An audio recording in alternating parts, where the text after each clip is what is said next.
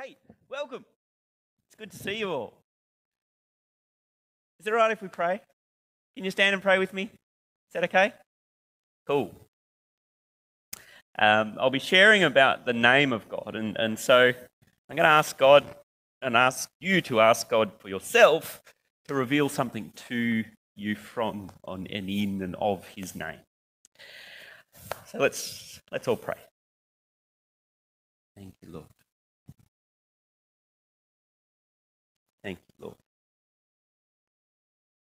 God, you are good. God, we thank you that you are real, you are at work, you are active in our lives, and we come to you today. We ask you to speak. Speak from your word. Speak through our, our brothers and sisters. Speak to us about who you are, who you reveal yourself to be by your name. Lord, let them touch a chord. Let them call out the passions and the gifts that you've and the, the intricate uniqueness you've given each of us on our lives. Lord, let them call out a bigger understanding of who you are. Let the names of God call out to us to follow, to walk with you, to journey with you, to grow with you. And Lord, we ask this according to your Son's great name. Amen. Amen. All right, so I've told you what I'm doing. Are you ready? Good, good. All right. Some names of God. Now, I've spoken before about the names from the Old Testament. Um, this was a, a, series of studying that I did um, way back when. Way back when. In, in while I was in Papua New Guinea in 2007, doing a six month world missions course, I learned a little bit about some of the names of God. And, and then we were, as male students, were stuck on security overnight. And it was annoying because life was hard. Every morning we were up at 5 a.m. for prayer meetings, and if we were three minutes late, our, that was problem. Our names were recorded, except for Sundays. Sundays we were up at 4 a.m. because we had to go and set up 800 plastic chairs for church. Um, so then to have to back up and do security in the middle of the night as well for a couple of hours, you know, you do the 9 till 11 shift, the 11 till 1 a.m., the 1 a.m. till 3. My favourite was 3 to 5 because if you did that shift, you, got, you, were, you were allowed to go back to bed. You you were allowed to miss the first section of the morning. Anyway, it was annoying because everything was there. it was a discipleship time. It was a, a cooker, pressure cooker kind of time in our lives, which is good for building character. But it frustrated me that we weren't allowed to sit there and listen to music because we literally needed to have ears out for movements. And there were people that came in with nefarious reasons into the property or people coming in trying to escape a beating by the police or whatever else might be going on at the time. And we weren't allowed to read, but we had to be up and awake and keep ourselves awake somehow. So, anyway, I was a bit slow. It took me about three months to realize that the staff in the school had designed this as well as being fulfilling the practical need of actually doing security to, act, to just be a personal prayer time as well. So, long and short of it, I got praying through some of the names of God from the Old Testament, and that through going by just going through them and just thanking God for who He is and what He's done, it slowly started to speak. Slowly started to help me realize it, about it. Now, I've spoken about them before, I, have and I'm not going to go into some of the you know, many, many names of God in the Old Testament today, but I want to focus on a few from the New Testament. So I'm going to kick off with theos, which is actually an Aramaic word meaning Lord. Lord is not a term we use in our society. We don't walk in and. I might actually try this one day. If you don't know, I work here at, at Verity. I might walk in and greet my principal and say, Good morning, Lord, and, and, see what he says to that. I'm sure he'll be quite shocked because we don't talk about our bosses as our lords, do we? Uh, We don't live in a kingdom that has a king and a, a lord. We're not English insofar as our members of parliament or the House of Lords. But the Bible describes God as our actual boss, as our Lord, as somebody to be obeyed and to be followed. Um, but the New Testament uses two particular words. It uses the, the Aramaic, which is theos, which is a, a carryover from the Old Testament, but it also uses the Greek translation of that, which is uh, kyrios. So we've got theos and kyrios, which both mean Lord. The thing about kyrios is that it's a very personal word. And that highlights the fact for us that our Lord is personal. We're not we're not like the people of the Commonwealth that the only way we've ever known the Queen is by the photo that's on the wall. For those of you who have lived in a time or visited the right sort of buildings that where everybody, every RSL hall, every school hall had the, the mandatory photo of the Queen somewhere in the building. We know our Lord personally. And, and that's an important distinction to make. That it not only is that a possible thing, it's an invitation and it's a, a really important thing. The second one is pater, P A T E R, which, like what? Father. Father. The New Testament, Jesus calls us to pray to our Father who is in heaven. Jesus personally talks about his Father and extends that to the disciples. And that, again, is a really wonderful image, a really wonderful picture. The Father image of God and the Father name of God is to be a provider, it's to be a, a carer, a, look, a looker after us. Uh, and we can't underestimate the gravity of that. The third, again in the Greek New Testament, the word that is used is the Aramaic Abba.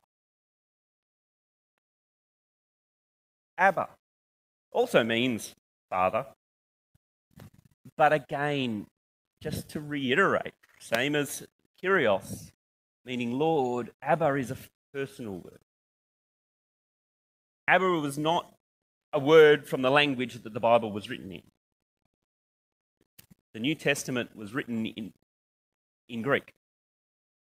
But it was one of those words that they felt that was too important in Aramaic that they couldn't, they wanted to keep the original word. And then they, every time it's used, the three times Abba is used in the New Testament, it is then explained. And, and that's a really interesting thing that um, it's so unique that they went, no, let's keep this. Why?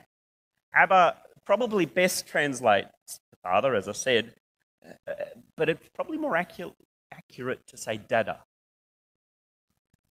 Because it was mnemonically the first syllables a baby would say when referring to their father.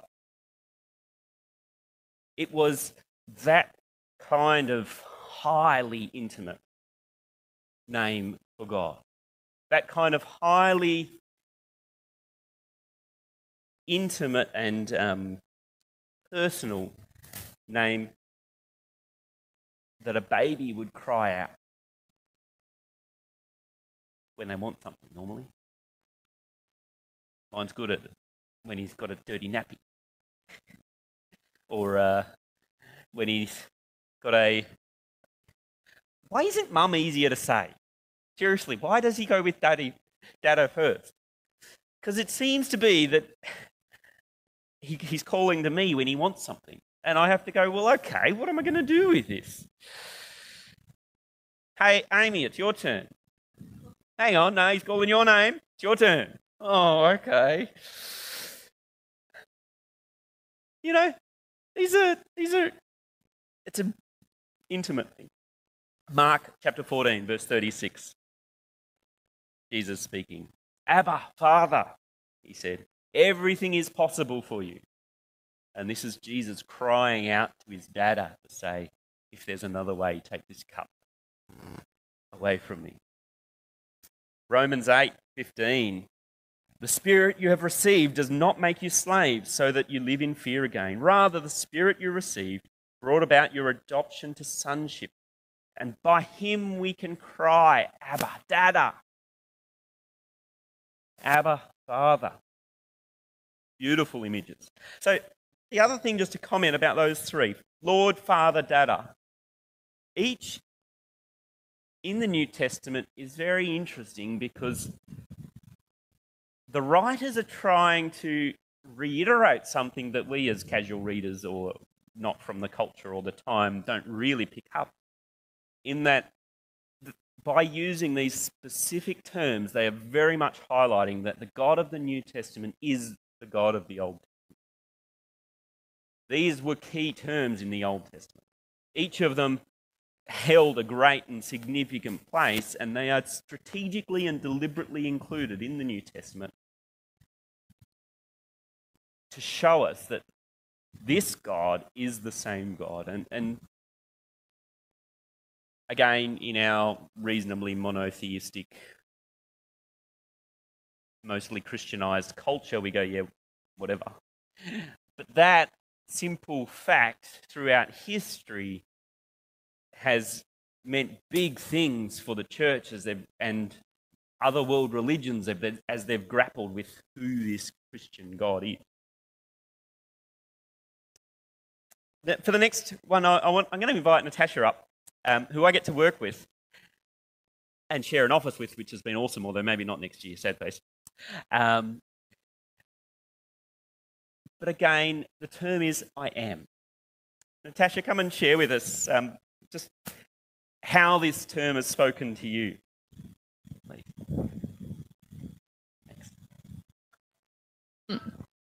So, the term I am, I just find it so personal. And we see in the Old Testament and we see in the New Testament, um, you know, so like in the Old Testament, God's literally saying, just say that I am sent you. Because there's no words. He can't even describe himself. Like that's how I feel is that you know, he's he's that amazing and that all powerful that if he just says, I am, people just know. Right? Like can you imagine being that sure of yourself to go, my name is I am? Like, that's just mind blowing. And then Teresa chose a song this morning talking about how we are who God says we are. I am because of what God says I am. So it's this, so, and I just, I just love that because God says that, we God says He's I am. And then he says that we are who he says we are. So there's this profound two part nature to this. And then this really, so obviously, being a musician, I react really strongly to different music. So I love that song, Who You Say I Am. Love it. Have it on repeat. Um, but there's this song by David Crowder. And the chorus or the bridge says, um, um, I am holding on to you. I am, you know, and it's just this I am, I am, I am. And because, again, we are who God says we are. So to do that, and we know that we're supposed to be like Christ. So I am because I'm following the great I am, because I'm holding on to him and I'm choosing to follow him. I mean, even just the bridge of who you say I am, I am chosen. I'm forgiven. Like it's just like I get teary thinking about it because I am the great I am has chosen us to be like him. So we're like little miniature versions of I am. Like how amazing is that? It's just great. Thank you. Yeah, it's, that's right. It is just absolutely awesome. In John 8 58, Jesus said to them, Truly, truly, I say to you, before Abraham was, I am.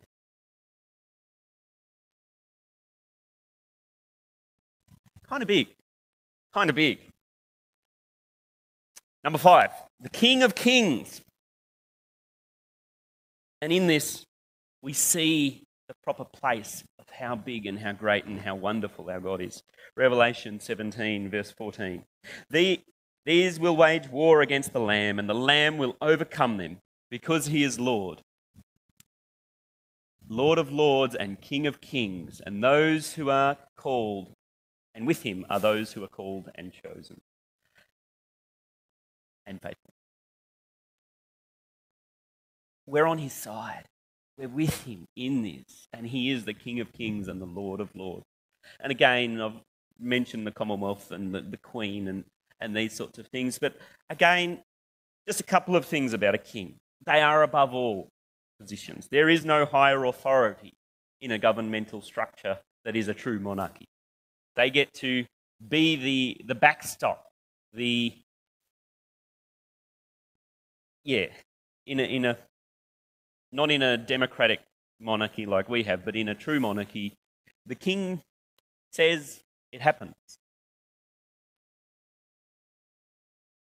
But the king is also the one responsible for the challenges, the worries, the frustrations, the complaints of every one of their subjects.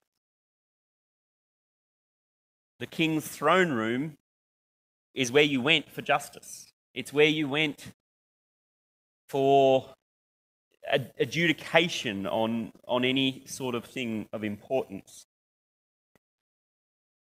It was the king's responsibility to protect and to lead.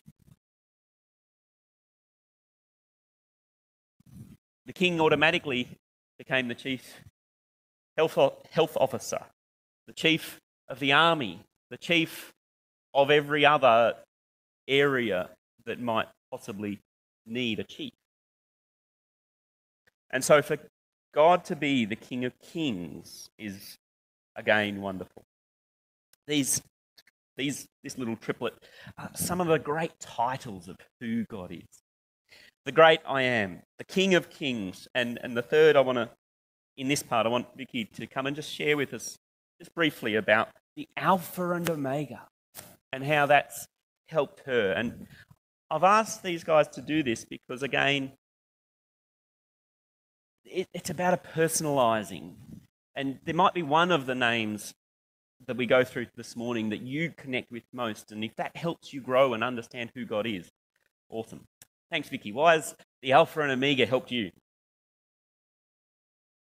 Some this name of God. Um, Jesus actually uh, calls himself this three times in Revelation. Um, he says, I'm the Alpha and the Omega, the beginning and the end. I just love its poetry and the power in it.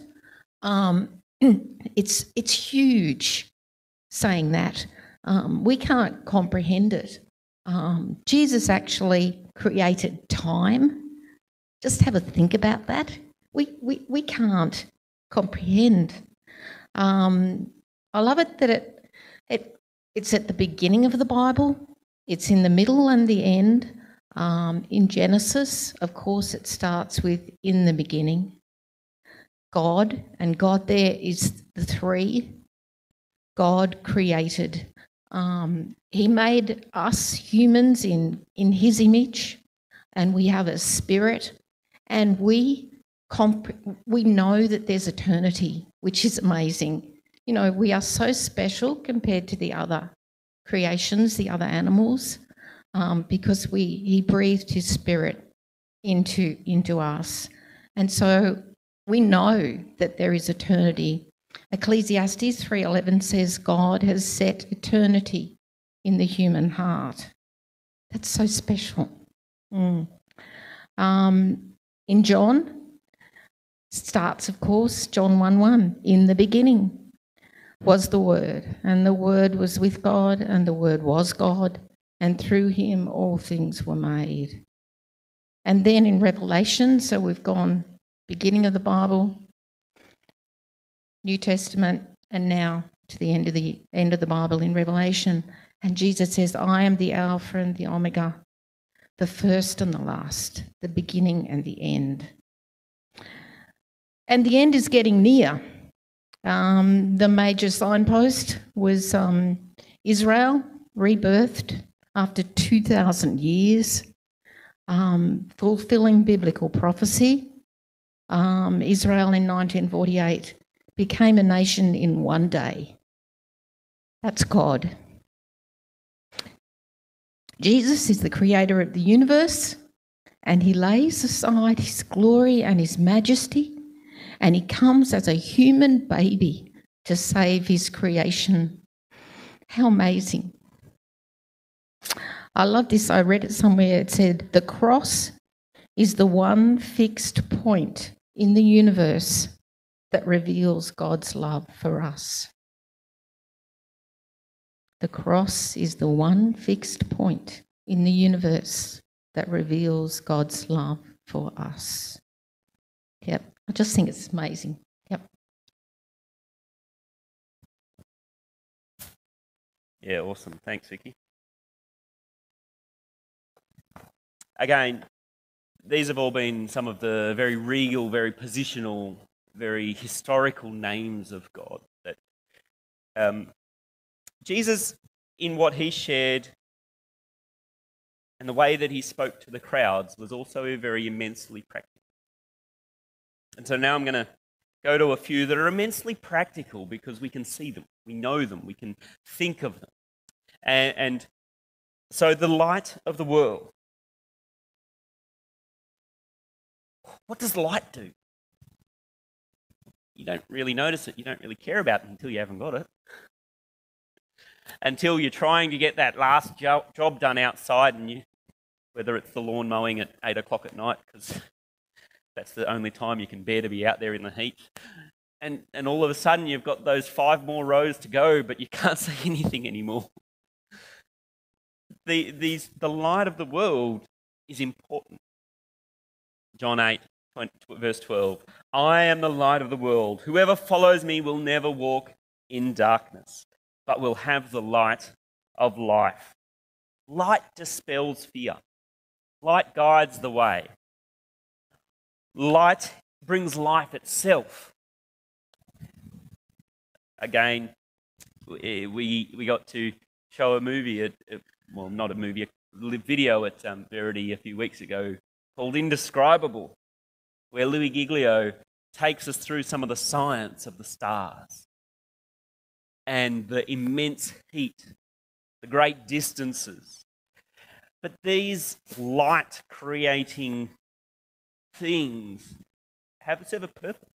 Not only for us to look up and see the artistry of God's hand at night as we stare at the canvas of beauty, but, but also for the simple life giving nature that we rely on to give us clean air converts the carbon dioxide back into oxygen through photosynthesis.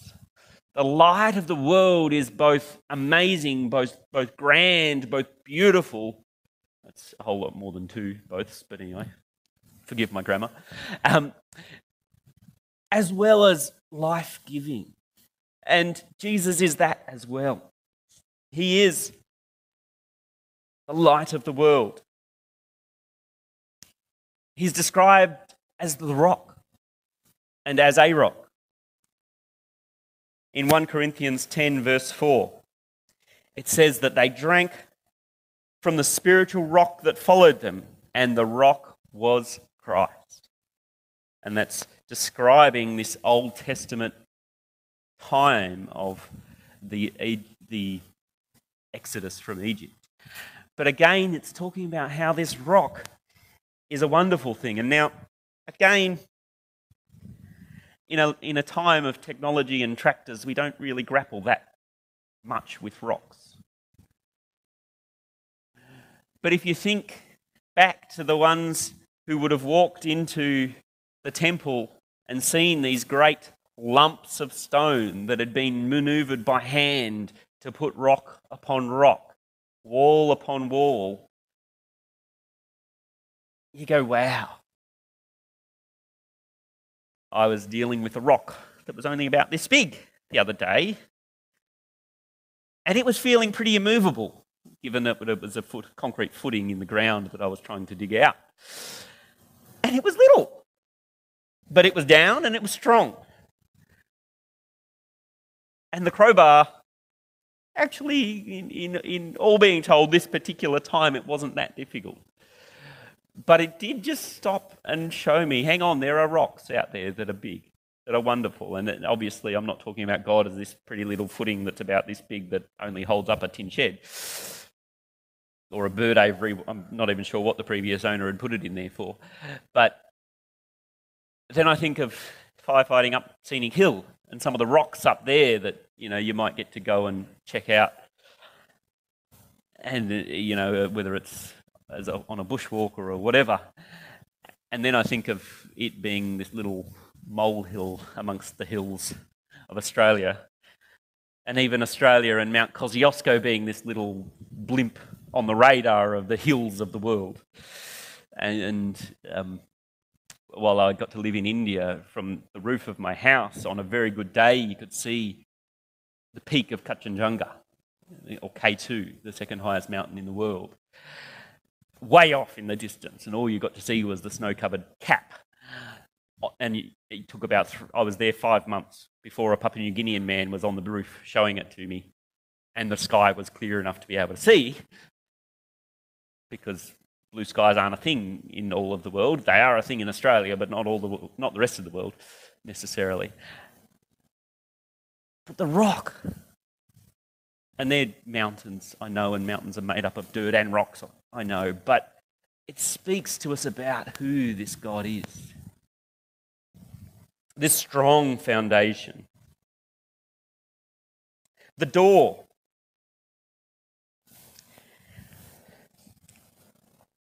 I haven't thunk things through well enough before in the past. It only just occurred to me that a door is different to the way, because Jesus is also described as the way, and I'll talk about that later. But what does a door do?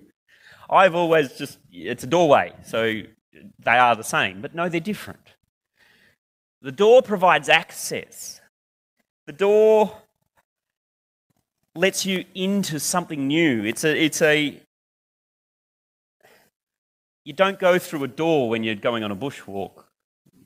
You don't go through in an open space where you can see, where you know what's ahead. You don't go through doors. Doors bring you into something new and different to where you have been. And so that's important. And for me, the, the biggest picture of that I have is, is VOM. VOM 3, I think it was. That is Vomitory 3, because vomitory is a thing, by the way. It was actually the, the walkway out onto the. Um, this is old, because I'm old. So 21 years ago, I, as a teenager, got to walk through VOM 3 out onto the stadium ground in the Paralympic Games opening ceremony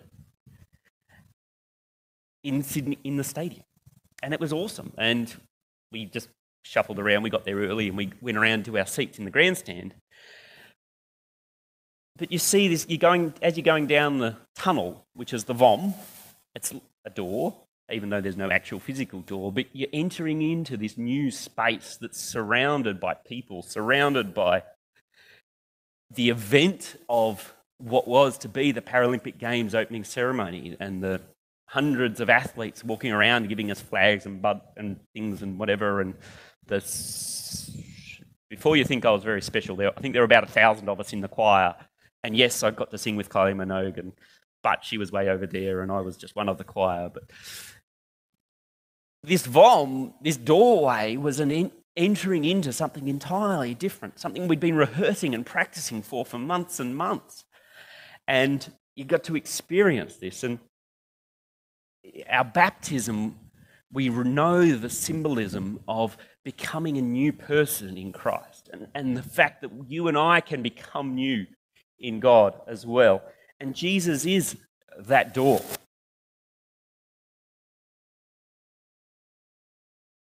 Another great one. And now I'm going back. I've messed up the order on Cesar just because I wanted to be mean like that. He's a good mate. Uh, the lion. The lion of the tribe of Judah in Revelation chapter 5 says, Weep no more. Behold, the lion of the tribe of Judah, the root of David, has conquered, so that he can open the scroll and its seven seals. And I've got a little video that gives us a beautiful picture and maybe some homework for you to over this January holidays and Christmas time is to watch the whole movie um, of The Lion, the Witch, and the Wardrobe. Thanks, Cesar.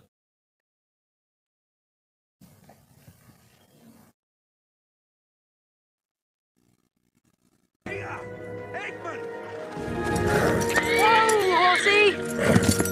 My name is Philip. Oh, sorry. The witch has demanded a meeting with Aslan. She's on her way here.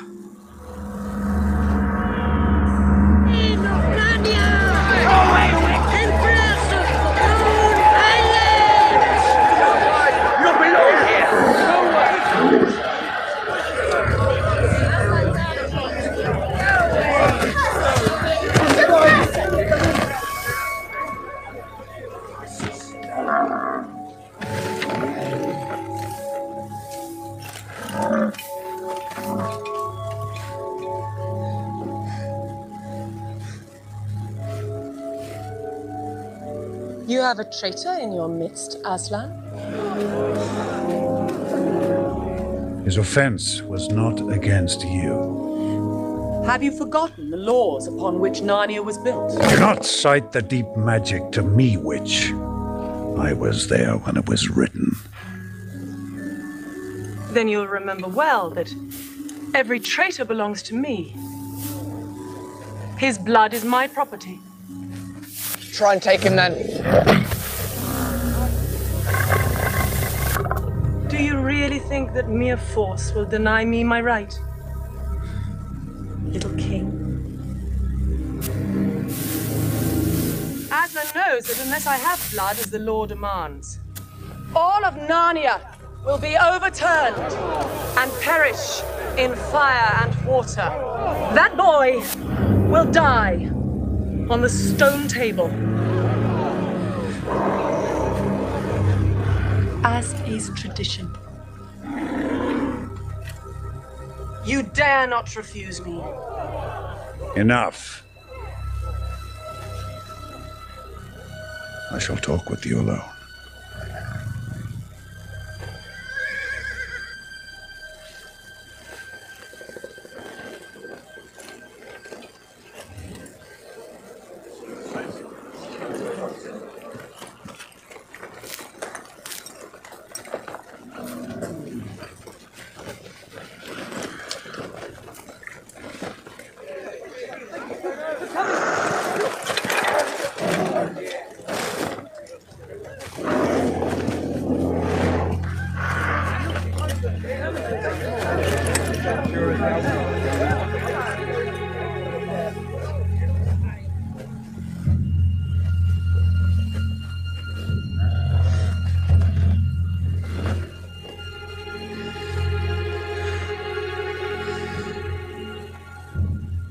She has renounced her claim on the son of Adam's blood.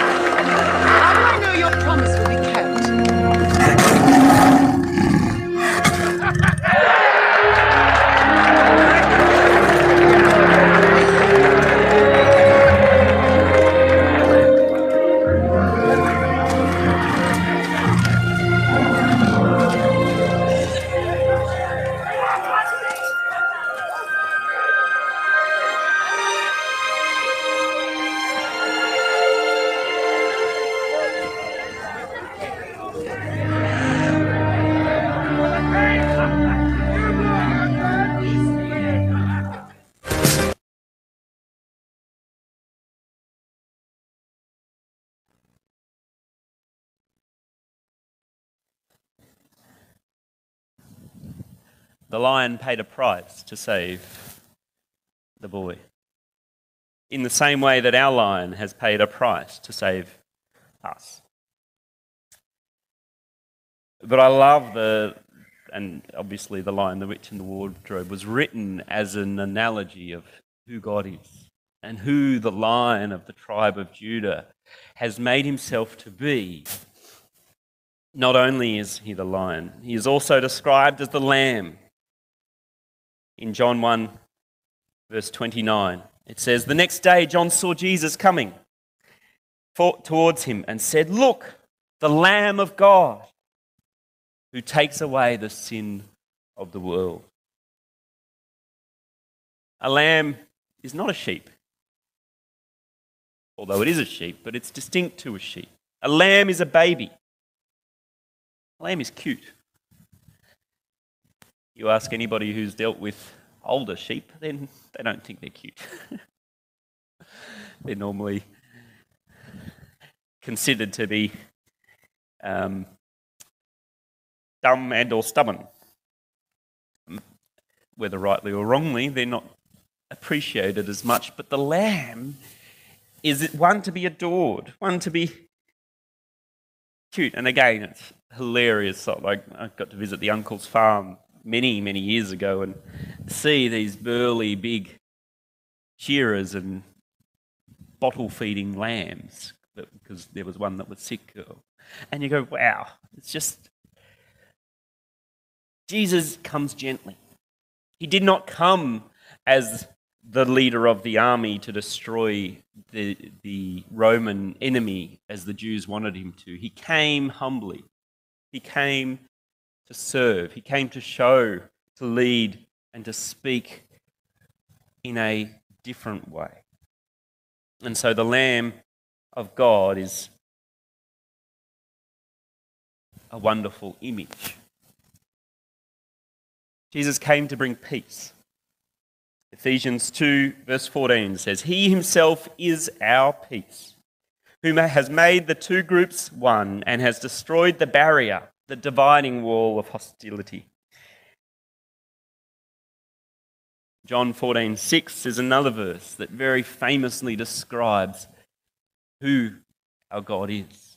And again, this one I remember because it was the plaque in the hallway as the hallway as I grew up. And so, if those of you who are parents, think about putting the, the Word of God in front of your children and your families. And those of you who aren't, put it in front of yourself. Because there is truth and depth and meaning in who our God is and the way that He describes. Where Jesus answered them, I am the way, the truth, and the life. No one comes to the Father except through me. And John 8, verse 32, follows on about this and says, And you will know the truth, and the truth will set you free. And that's interesting because we so often think that we have to study to find the truth. And we should study the word, and, but it's not through a degree or a this or a that that we will find the truth. Jesus describes himself as that truth. And it is by coming to Him personally, coming to Him humbly, ready to learn that we can find the truth, whether we feel like we're smart enough or not, whether we feel like we're qualified enough or not, whether we feel like we're good enough or not.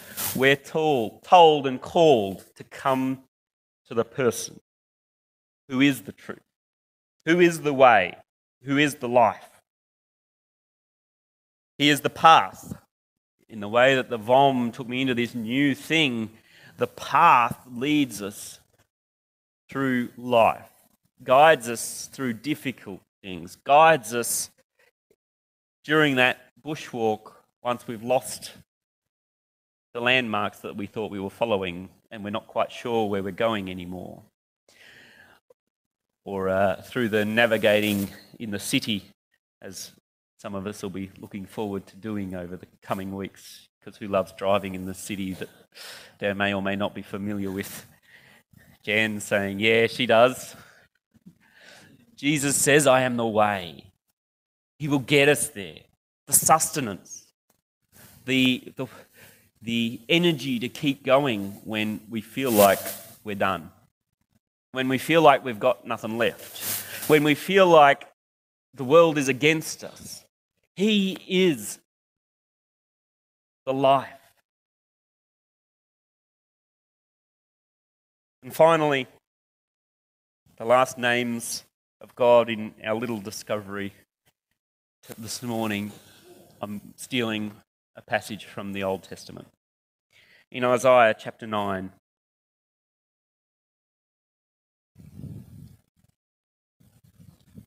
one that we've heard bits of, I'm sure, especially in reference to Jesus.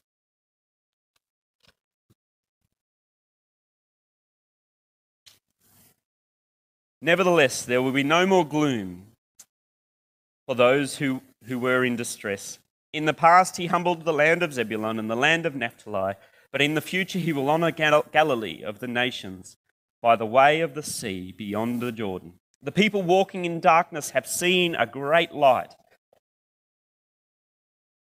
On those living in the land of deep darkness, a light has dawned. You have enlarged the nation and increased their joy. They rejoice before you as people rejoice at the harvest, as warriors rejoice when dividing the plunder.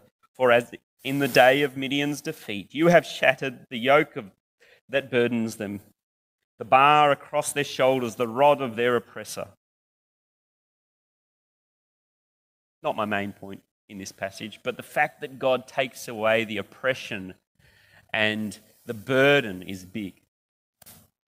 Every warrior's blood, every warrior's boot used in battle, and every garment rolled in blood will be destined for burning, will be the fuel for the fire. For to us a child is born, to us a son is given, and the government of will be on his shoulders, and he will be called Wonderful Counselor, Mighty God, Everlasting Father, Prince of Peace. And of the greatness of his government and peace there will be no end. He will reign on David's throne and over his kingdom. Let us pray. Lord, I am King, Lion, Lamb. We cry out to you. We need you. We ask you to speak to us of who you are. We ask you to help us discover afresh you this Christmas and New Year period. We ask you to call us forward, to show us, to, sh- to know that you are our way for 2022, that you are the guide and the light that will get us there. Lord,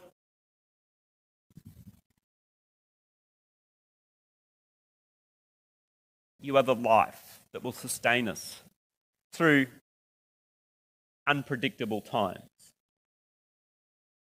Through times when we don't know what or where or how or when. Lord, thank you that you are the rock that we can rely on. Thank you that you are both the beginning and our beginning. You are the end and our end that there is a destiny and a hope in you. Thank you, Father, that we, though unqualified, though not good enough, though everything is against us, we have been given the privilege of calling you Dada. Help us humble ourselves enough to do that today, to do that this week and month to look to you as our dada, our one that will provide us, lead us, guide us, teach us. Thank you for who you are according to your word. Thank you for what you've done that brings us into your hope and your future. We need you. Amen. And amen and amen.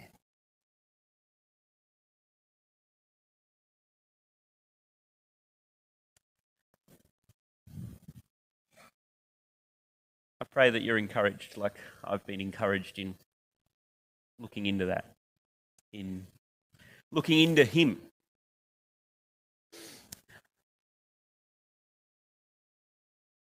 We would love it to celebrate with all of you, our volunteers, whether you're not, whether you are or are not a volunteer, we would love it if you could join us out the back for a, a simple barbecue. And um, stick around, have a cuppa, have a, a time to be the body, to share with others because you will be blessed and they will be blessed by that. Um, we'll also make the front available if you'd like prayer. Come. Because our God is good and He is personally interested in you. Bless your church. Amen.